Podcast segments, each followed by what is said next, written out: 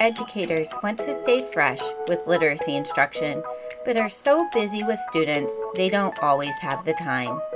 All year long, Choice Literacy publishes and delivers the best K 12 literacy practices so that educators can grow their students as readers and writers with choice in literacy. Welcome to the Big Fresh Choice Literacy Podcast. I'm Ruth Ayres. An elixir for writers. You can't edit a blank page. Nora Roberts. Giving space to talk is one of the secret weapons of teachers of writers. I used to believe that writers needed silence. The silence was loud in my classroom, and, truth be told, it was uncomfortable. Writing was painful for everyone in those days. I was worried that if I offered time to talk, students wouldn't be on task and time would be wasted. I worried about a lot of silly things when I first started teaching. So, day after day, silence weighed heavy in our classroom, bogging down fingers and stunting the words moving to the page. If kids aren't writing, then it is difficult to teach writers. Something needed to be done to loosen the words on the page. There are a lot of gimmicks that promise to do this. They are tempting in their guarantees to get kids to write and provide teachers with stuff for students to do. Yet, I wasn't convinced my students needed more busy work. They needed to write. The more I investigated how writers work, the more I realized that most writers talk about writing. They might not verbalize every single plot twist, but most writers have a buddy or two to talk about their ideas and figure out the snags. In a prepackaged world, it may feel counterintuitive to simply give space for students to talk as writers. You don't need a fancy slide with bulleted questions or a cute worksheet to record questions and responses. All that is needed is a routine designed to get students talking as writers. Talk is an elixir for writers. If writers have a few moments to chat, then the words slide more easily onto the page when given the time to write. It's simple but true. This week's collection of articles encourages us to engage in this simple practice of giving time to talk.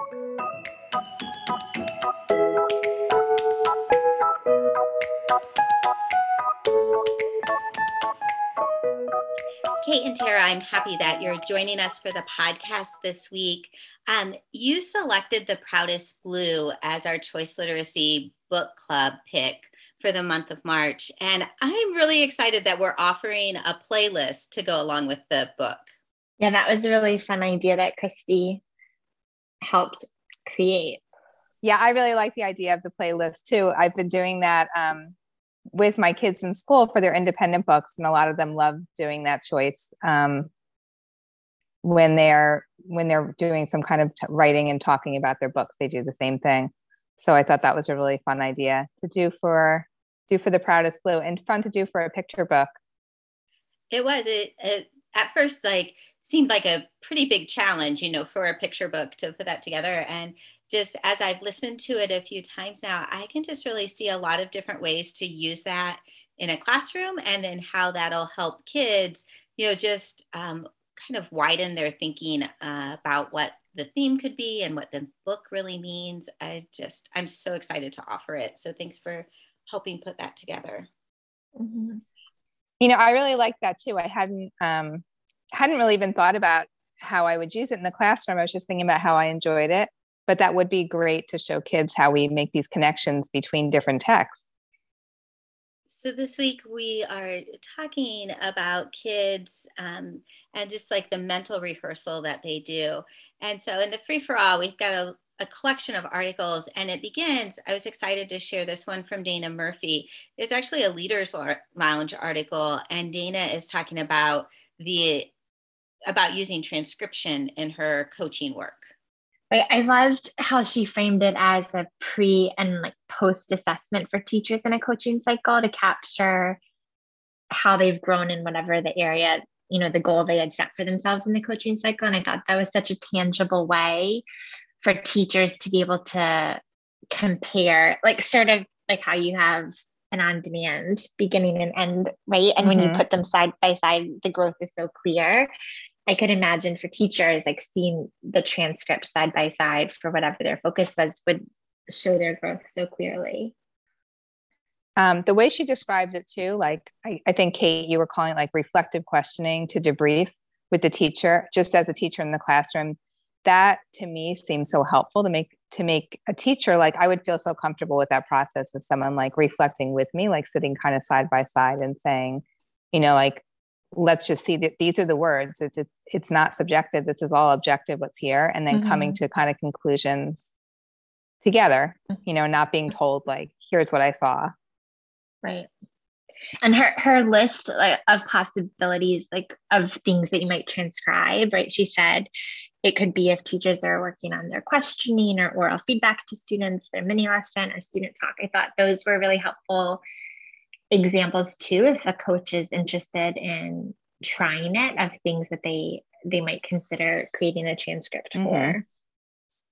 Kate, is that something that you do or something that you I haven't, but I've try? actually right. A teacher, a kindergarten teacher has had me in a few times um this week this week is how long this week to um listen to the talk of her kindergartners during read aloud and i had been like just keeping notes like i had made a chart to like track it and after i read dana's article i was like oh i wish i had just gone in and typed it so i was thinking maybe i'd ask the teacher if we could do that instead because it might capture it better mm-hmm.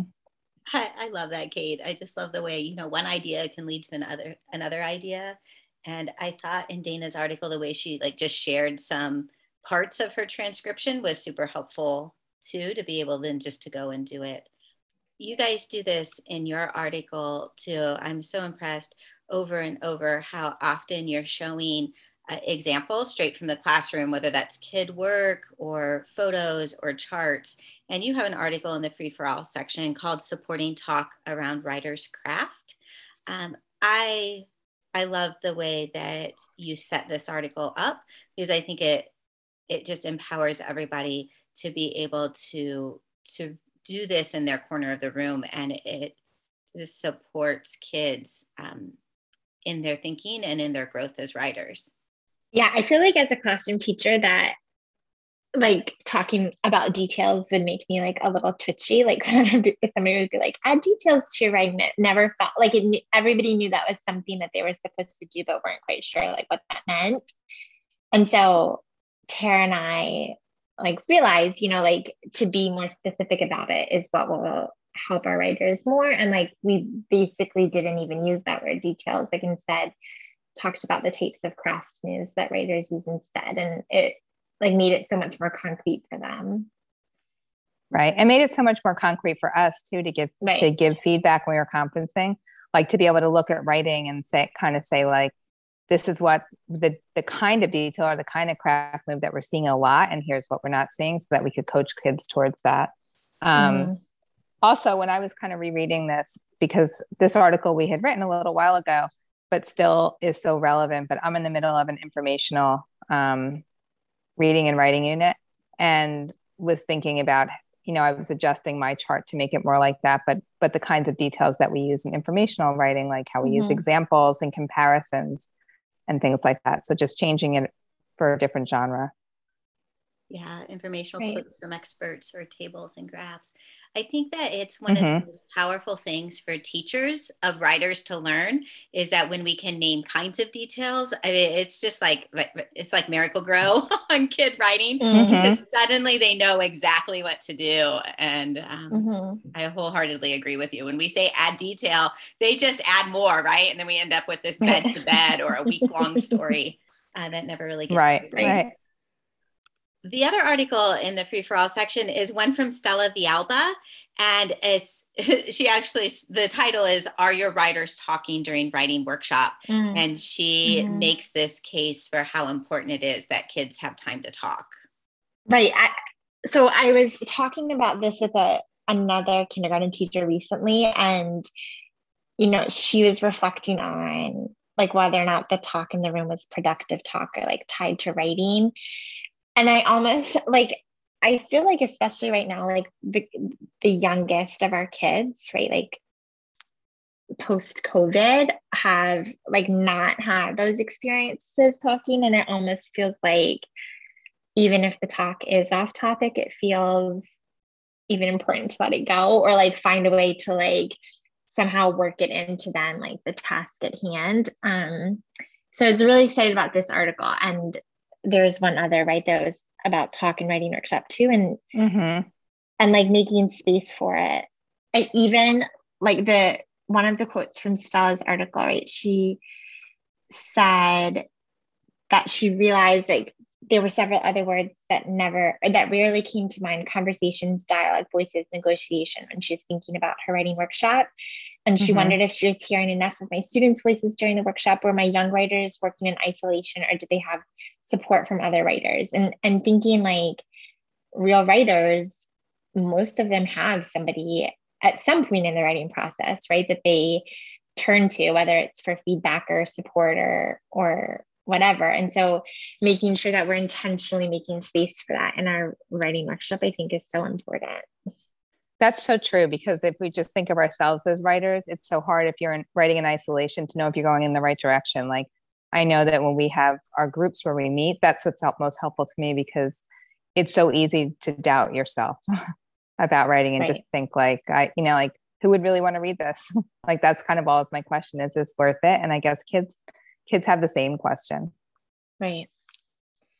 And I also love that she sort of framed like types of talk that could happen and and how that would be directly related to their work and writing workshop. So like they can make oral plans and and this is something that you know Ruth I actually I've used we used in fourth grade mm-hmm. um your plan boxes from your day by day book yeah. and it was like such a game changer for us, like for kids to name to write explicit plans.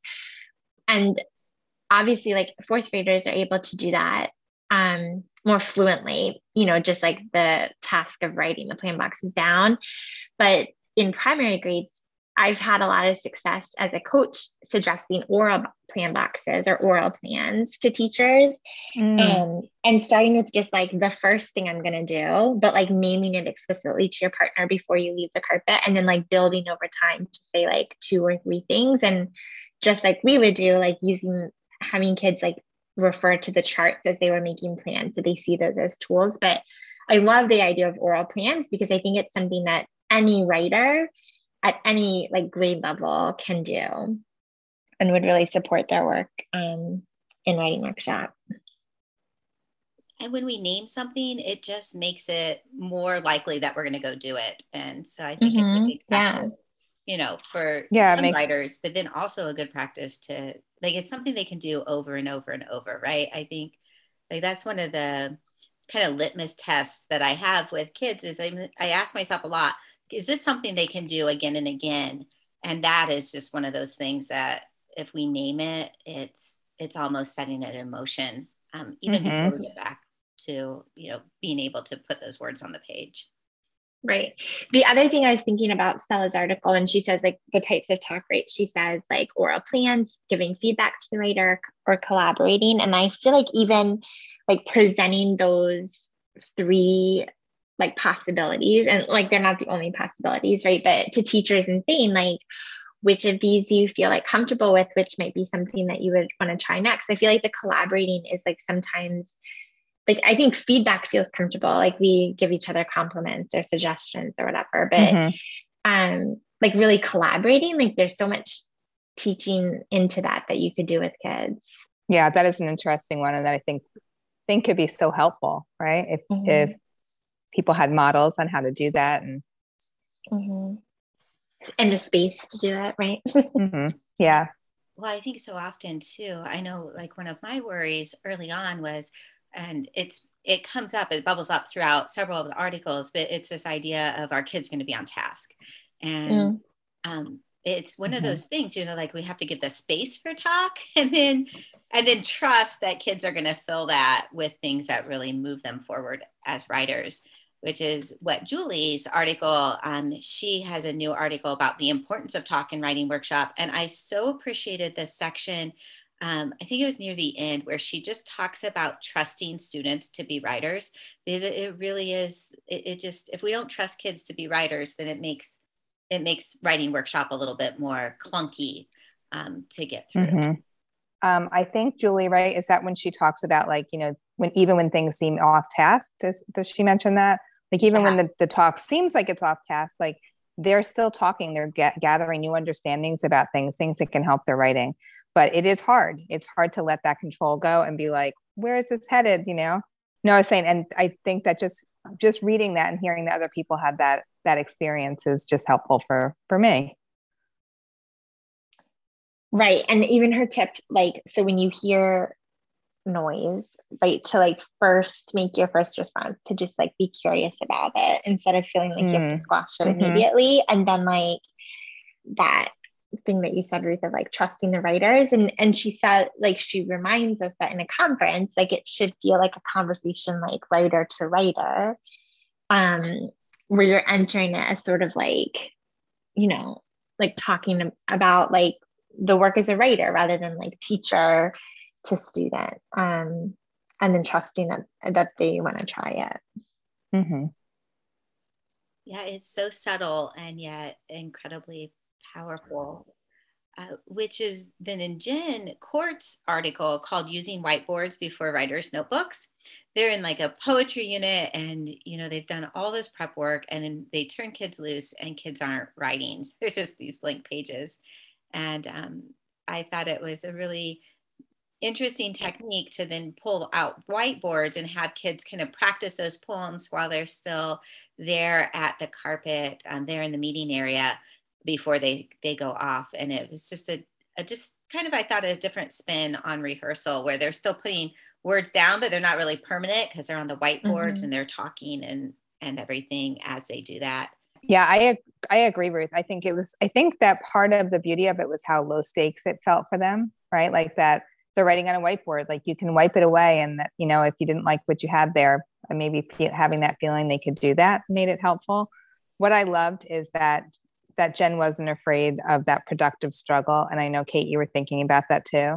And I feel like productive struggle, giving that kids that room for that productive struggle, can be so hard because we feel like there's so much to be done and we're like if this isn't working like it feels feels like you just want to abandon it so i love that she didn't abandon it that she decided like hey you know what like let's look at this and see what what's going wrong here or what's not working and what can i do what can we do here mm-hmm. so julie cox is a high school um, teacher and she has an article this week about authentic audience yeah i when i read julie's article it just really kind of like touch base for me because as I thought about it, I'm like, that's like so, so important to having an audience for writing. And Kate, I know you remember when in fourth grade how we used to um, we used to take kids writing and we had local businesses that would offer some space up to display their writing. And I think it made kids so excited to be able to know like that someone could be out and they could see their writing or they could be out, you know, going going out to lunch and and see their writing and showing showing it to someone. So, mm-hmm. and that, so it kind of goes all the, you know, all the way to high school. And I think Julie was, they made a YouTube channel to show, show the writing and gave this mm-hmm. audience, this audience to kids that they could really relate to. Um, and gave them this purpose and motivation for their writing because because at the end of the day they, they want their writing to affect others and that's what julie says they don't want to do, just mm-hmm. do this thing that they're like I, I quoted one of the things she said. She should school shouldn't be where they're biding their time waiting for their life to begin. Like this is their life, and they want to be writing things that are worthwhile mm. and hmm. meaningful now. Right, and even just the idea, right, of asking the kids like for their input on how they'd want to share it, or colleagues. I feel like sometimes the publication part can just be like, okay, we're we're just done, we're moving on, right? But like being more mindful and purposeful of it. And and having like that plan from the beginning so that students know right makes sort of their writing feel more important from the beginning rather than like an afterthought at the end of the unit. Yes. Yes definitely. I think that's so important and like and it's something that i've done before too. Where you've kind of gotten to the end and been like well what should we do? We can have a gallery walk and gallery walks are great but right. there's so many other things you, that we can do. And i like how julie started to think about that cross-disciplinary collaboration with people to be like I don't have to have all the ideas. Like I can talk to the art teacher, I can talk to the social studies teacher, I can ask the kids what they think, you know, people in the community that we really need to mm. to branch out and and see where else we can get mm-hmm. gain help from. And in Julie's article, she really organizes it around three questions mm. that teachers can ask in order to find that that audience that's authentic and genuine. Um, and so I think it's a super helpful article. Oh yeah, I, I will definitely be going back to that article to look at to remind myself, you know, about, about that authentic audience and you know what what the writing can become.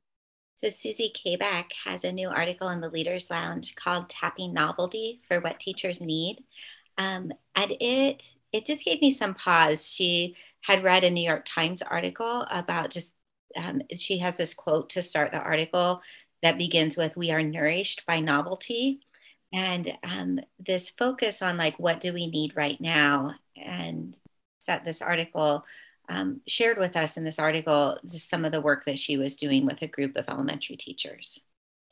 Right. I think for sure teachers would feel like really respected and valued if they had input, right? For the, she like took the spin of like the what I need time um, that schools sometimes use, like especially for, you know, like targeting interventions and stuff. And shifting it like what teachers need time um i think like that would feel good to them right and is something i think that you have to be intentional about because there's always so many things to get to that if it's not like made a priority like it's the thing that's like not going to happen and her article is like a good reminder of the value in it so Inga Omondi has a coaching minute that encourages instructional coaches to get to know teachers um, with the purpose of building trust. It's just a real quick clip, but I think it helps anchor some of our coaching work. And then we have an encore video from Heather Fisher that I was completely intrigued by because Heather is planning a lesson with a first grade teacher. Um, and the the point, the goal of their coaching cycle is to improve classroom talk. And I think it's just a helpful look at how we can uh, work that classroom talk into a coaching cycle the final article in the Leaders Lounge is about how to support teachers during a standardized testing season. So, a lot of us are moving into that season, and I thought this was a helpful article. Right. I loved the focus on improvement rather than achievement. And it reminded me of um, like when we would have like the week or two before the state test. Mm-hmm. Um, we would end it with a celebration and we would give kids a copy of their writing from September and then a really recent writing piece, which would be in May or end mm-hmm. of April. Um, and like it was always like hugely obvious how much they grew, but it felt good to end like our last day before the test began by reminding them that they already know everything they need to know to do really well and they've grown so much and then like having the kids go through like naming like what do you do now as a writer that you didn't used to do or what's easier for you now that used to be really hard mm-hmm. um and so i think like that it's a good reminder that like not just for teachers sake right for it to be focused on improvement rather than achievement of their students but like taking that lens with our kids can be really helpful too yeah it's such a mindset shift for them and so supportive right that they can think that way and something that can be a time that can be so stressful for us and for them. Mm-hmm. Kate, I love how that just kind of comes full circle in our conversation because at the beginning, you know, we were talking about naming our plans and and that oral plan box, and then here, right before you're heading into the state test, naming what we do well as writers, and it's just it's just powerful um, for kids. Mm-hmm. Right. And, and that mm-hmm. they can do that by that point you know that they're able to to look at their writing and say this is what i'm doing really well. And this is where i've grown. You know they they can they can have the name for the the craft moves that they're that they're using to make themselves better writers At Choice Literacy, we know that you want to be an educator who makes students' lives better through literacy. In order to do that, you need access to comprehensive literacy practices delivered in a way you will actually use. With over 150 in the field contributors, we understand the pressure to reach a variety of needs and not enough time to do it, which is why we hold true to workshop tenets like choice, and share practical ways to plan and deliver literacy instruction straight to the point of student need. You can find links to all of the articles discussed in the show notes or sign up for the Big Fresh so you can have the links delivered directly to your inbox. Keep growing readers and writers by offering choice in literacy.